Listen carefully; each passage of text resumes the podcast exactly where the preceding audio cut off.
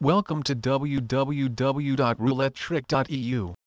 Try not to play more than 30 minutes on a single table. After this period, the game at the table seemed to be harder. Treat yourself just for 2 minutes a short break and then come back to the table.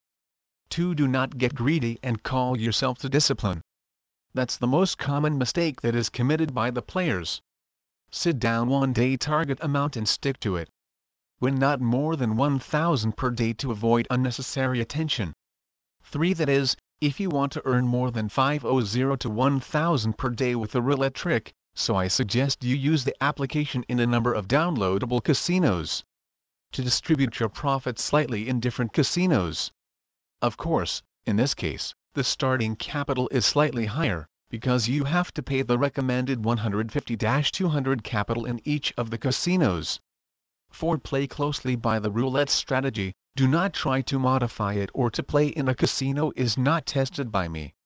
Please visit our site www.roulettetrick.eu for more information on roulette trick.